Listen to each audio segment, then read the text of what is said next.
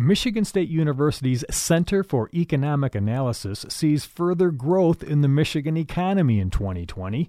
This comes from the MSU Economic Forecast model that tracks and predicts the economies of the state of Michigan and the metro areas of Detroit, Warren, Dearborn, and Lansing, East Lansing. The model forecasts employment and wages by industry, economic output, and total personal incomes based on economic conditions and projections at the national and regional levels. And here to discuss the forecast and what's ahead for 2020, Trey Malone is back. He's an agricultural economist at MSU. Trey, good to see you. Thrilled to be back. and Steve Miller, he directs the Center for Economic Analysis at uh, MSU. Good to have you on, Steve. Thanks for having me. Why don't you start? Tell us what the center is and does, kind of the mission. Okay. Well, the Center for Economic Analysis is a uh, extension unit at Michigan State University and we're here to help uh, the local and uh, statewide uh, uh population and government units understand the, the uh, economic conditions and understand some economic implications of policy and industry. And a little bit more about the model then that we're going to discuss. Well, the economic forecast model is a uh, it's a large scale macroeconomic forecast model for Michigan, Lansing, and the Detroit area, and it's made up of some 500 different uh, relationships that describes the economy. So it tracks through wages, personal income, tracks through uh, employment, um, and all this is somewhat driven from what we see at the national economy because of the, the close association between the state and the national economies. It seemed like throughout 2019 we were all waiting for maybe a recession, and did that? How did that weigh into you putting putting together this year's forecast? Well, the, the last year's recessions, uh, recession fears uh, really pretty much lingered throughout all of 2019 and continue on through 2020. Much of those fears have somewhat dissipated a little bit, but they still hang in the air. So, a, a, lot of different drivers associated with that, especially manufacturing. And here in Michigan, manufacturing is a big component of the economy. So definitely, what's happening with manufacturing has implications to what we see. In and a little bit more about manufacturing and what's going on there. It's important to remember that uh, we're experiencing one of the largest expansionary periods in history, uh, and uh, with that expansionary period, we've seen at least some promising growth in uh, in uh, manufacturing sales. Uh, although there is kind of some questions that linger about how those sales translate to jobs in the long term uh, manufacturing, uh, there's kind of talk out there about a manufacturing recession. And that's basically six consecutive months of decline in manufacturing output. The talk is there, but we're really not seeing it in the, in the data. There's definitely weakness there globally. Um, and if there's a recession in manufacturing, it is at the, global scale, not the national scale. But what we see in, in like Europe is uh, manufacturing starting to uptick. So we're seeing some progress or promise of growth in manufacturing, but we still expect it to be weak within the next year or two years. And I would imagine trade is a huge wild card, and particularly trade agriculture a lot of people may not know is as important economic impact on this state as automotive and tourism and everything else. So, so Michigan is the second most diverse agricultural state in the country, uh, and what that means is that we uh, we operate in uh, more markets uh, globally than than most or the average state in the United States. Uh, and and so these trade deals are extremely important for the development of Michigan agriculture. Uh, at the same time, uh, while we've had so much of a, um, a, a, lot of wild cards in terms of uh, kind of growth and trade, uh, the Trump administration has administered um, unprecedented amounts of uh, market facilitation payments, is what they call them. You could translate that as almost a, a bailout for farmers, particularly the ones that are the most sensitive to the the, the Chinese trade war. Uh, now, that's not the only uh, trade issues that we're having across the country, but those are the ones that are being compensated uh, most clearly. Uh, in fact, the uh, amount of money that we've spent on the market facilitation payments is larger than what we spent on the auto bailout in the uh, Great Recession. Wow. So we're we're experiencing uh, new charted territory. So in terms of forecasting, it's it's uh, it's almost impossible to really know where we're going to be in agriculture a year from now. Yikes! Well, and what do you guys mean when you say that consumers remain the driving force of this economy? Well, clearly, consumers make up a large share of the economy. In fact, consumer expenditures make up more than two thirds of the actual uh, uh, uh, economic activity. So when we see strong consumer demand, we see a, a robust economy, and that's what we're somewhat seeing now. Consumers are in a very good position now. Interest rates are fairly low. Um, the so their spending powers uh, increased. Uh, inflation's low, and more so, their savings is much more in line with what we would we would hope in long a long term stable consumer. So a lot of spending power still exists. However, consumer um, um, consumer sentiment is somewhat declining over the last few months. And we really somewhat expect to see the consumer uh, sentiment to continue decline and consumer expenditures to cool off a little bit in 2020. Now, somewhat going to be offset by an increase in uh, business sentiment when businesses start picking up inventory again later in 2020. So it's somewhat going to balance out in the long term. So keep in mind that with the modern economy, we now have a system where we don't ask, can we grow it or can we produce it? We ask, should we grow it or should we produce it? Uh, you know, the, the obvious example right now in Michigan is hemp. Uh, so for, for growers at least, I we have clearly demonstrated some ability with our pilot program to be able to grow hemp, but it's not entirely clear exactly how many producers and uh, what type of hemp we should be targeting so in the longer run, uh, you know, the consumer is king, and understanding exactly what that consumer wants is going to be a very important and critical part of moving forward uh, in terms of economic growth. So, what are some of the things you're specifically forecasting, and some of the threats to what you're forecasting? Well, the threats pop up daily uh, anymore. It seems. Uh, mostly, uh, the business sector has been fairly weak over 2019. Part of that was because of uncertainty, uh, and for the uh, the business sector, planning is key to investment. So uh, businesses invest when they see profit opportunities and they have a good feel for what the expected outcome of those investments are going to be.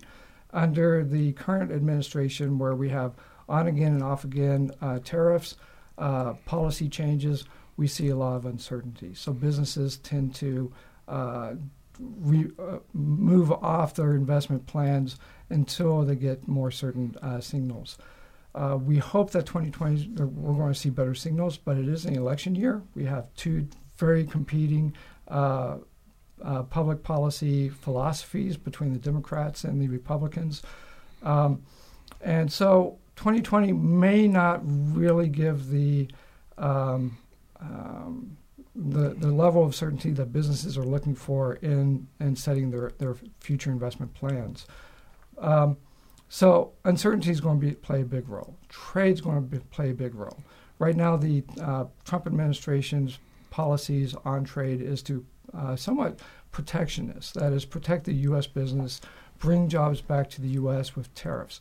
Well, since 2017, our uh, uh, export ba- or our trade balance has actually de- degraded by four percent. That is, under the current tariffs, uh, they're not they're not protecting our local markets as they were intended. That we're actually increasing our net e- imports into the country relative to our exports. So those policies, of course, the tar- tariffs aren't short-term policies; they're long-term. So how that impacts us in the long term uh, is less. Is uh, we'll have to wait and see it's uh, it's also important to remember that the state of Michigan is a wildly diverse economy. Hmm. Uh, it's it's a very large place. It's a it's a beautiful uh, state to live in, uh, but it also has uh, many many different issues that might confront its economy on any uh, on any level in any municipality. The the scary thing about that is that you know Dr. Miller's been working on this model for 12 years. This this model has been in development for 12 years, and and imagine an economy like a spider web. This spider web is so entangled with so many other spider webs uh, that that really any pull on one of these strings could unravel the entire model. Uh, and and so particularly in a, in an economy where the uh, the national uh, government, the federal government, has uh, so much power and outreach in terms of trade policy, uh, the there are so many wild cards and so many possible threats that could push us over this this precipice of a recession that that you know it could be this year. Our model doesn't say that, but it could be. Uh, but uh, you know, at some level, there's there's a lot floating in the air that could cause some type of serious outcome. And further looking forward, uh, one one thing that's going to be very important looking forward into the economy, uh, 2020 especially, is what's going to happen with manufacturing. Um, Boeing right now is is really a significant part of the U.S. economy, and it's a manufacturing sector, and it's showing weakness because of some regulatory issues with the 737 Max. Um, where it's going to go and where manufacturing goes is really going to dictate where we go in, in the future uh, in 2020. So wa- I'm watching manufacturing closely. Um, also watching agriculture and trade. Um, China, um, they, they've uh, announced commitments for agricultural imports, especially, soybeans. But at the same time, their uh, swine population got wiped out with the swine flu. So exactly to what extent that they carry through on those commitments uh, is left to be seen. So, gentlemen, as we close, sort of key takeaways from the forecast model, and, and what will you be watching in 2020 to see how the forecast unfolds? Well, it might be interesting to note that uh, Michigan's economy has n- not fully recovered from the uh, Great Recession. While our employment counts are actually lower than what they were at that point by some 258,000 uh, jobs. Most of that is in goods producing sectors. Um, now, Detroit, on the other hand, or Detroit also is short uh, of their uh, overall highs, which were back in 2000. Now, Lansing, on the other hand, is actually hitting new peaks in employment. Lansing is a growth economy at this point. It's been a slow growth economy since 2000 relative to Detroit and Michigan uh, in, in general, but it's been in persistent growth. So we expect Lansing to continue to grow. And because of its industry mix, it's not as geared towards manufacturing as the rest of the state. So it's looking, its forecast in 2020 is looking a bit rosier than the state uh, as a whole. Um, looking forward, once again, I'm going to be looking at um, manufacturing intensely, intently, uh, what happens with trade in manufacturing, and also note that um, the labor force in general in the U.S., even though our unemployment rates are at record lows and persistently over three years, our labor force participation rate is much lower than what it was in, in the 2000s. Um, and part of that is the the the, uh, the, the workforce isn't really, or the potential workforce isn't participating in the workforce like they used to there's a lot of room to expand the economy through more labor and, and introducing more labor, uh, more workers to the uh, labor market. So it's hard to put a, a, kind of figure out exactly where the economy is going. There's so many uncertainties. We we have new strife in the Middle East. Uh, we we have a labor market that doesn't seem to be fully settled uh, since the Great Recession. But looking at current trends, what we can say is that 2020 is going to look a little bit slower than it was in 2020, uh, 2019. Trey? Pay attention to dairy. That would be the, the, the big push, I think, in agriculture that maybe isn't getting as much press as it should be. Uh, dairy is in, in uh, across the United States experiencing a, a very serious downturn uh, that's largely driven by consumer trends. While the I think many people would like to blame almond milk and oat milk on this downward trend, really a, a, large part of this is uh, just the way that consumers have changed their uh, consumption of fluid milk in general. Um, you know, with with respect to the way people eat breakfast uh, and uh, the way people just drink milk uh, traditionally. The big problems with dairy in Michigan are are uh, largely linked to this this bigger national story but the trade war conversation is is uh, less the concern, and this consumer driven economy model is is the bigger concern. Mm. Uh, Michigan's one of the largest dairy states in the country, and these jobs are very important for rural places. Uh, so as as we move forward in this year, it'll be very interesting uh, and and a little scary to see where dairy goes.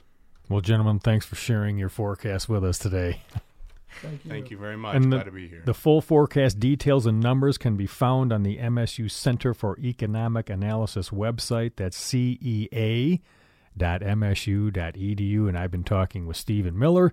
He's the director of the Center for Economic Analysis, and Trey Malone is an MSU agricultural economist. And I'm Russ White. This is MSU Today.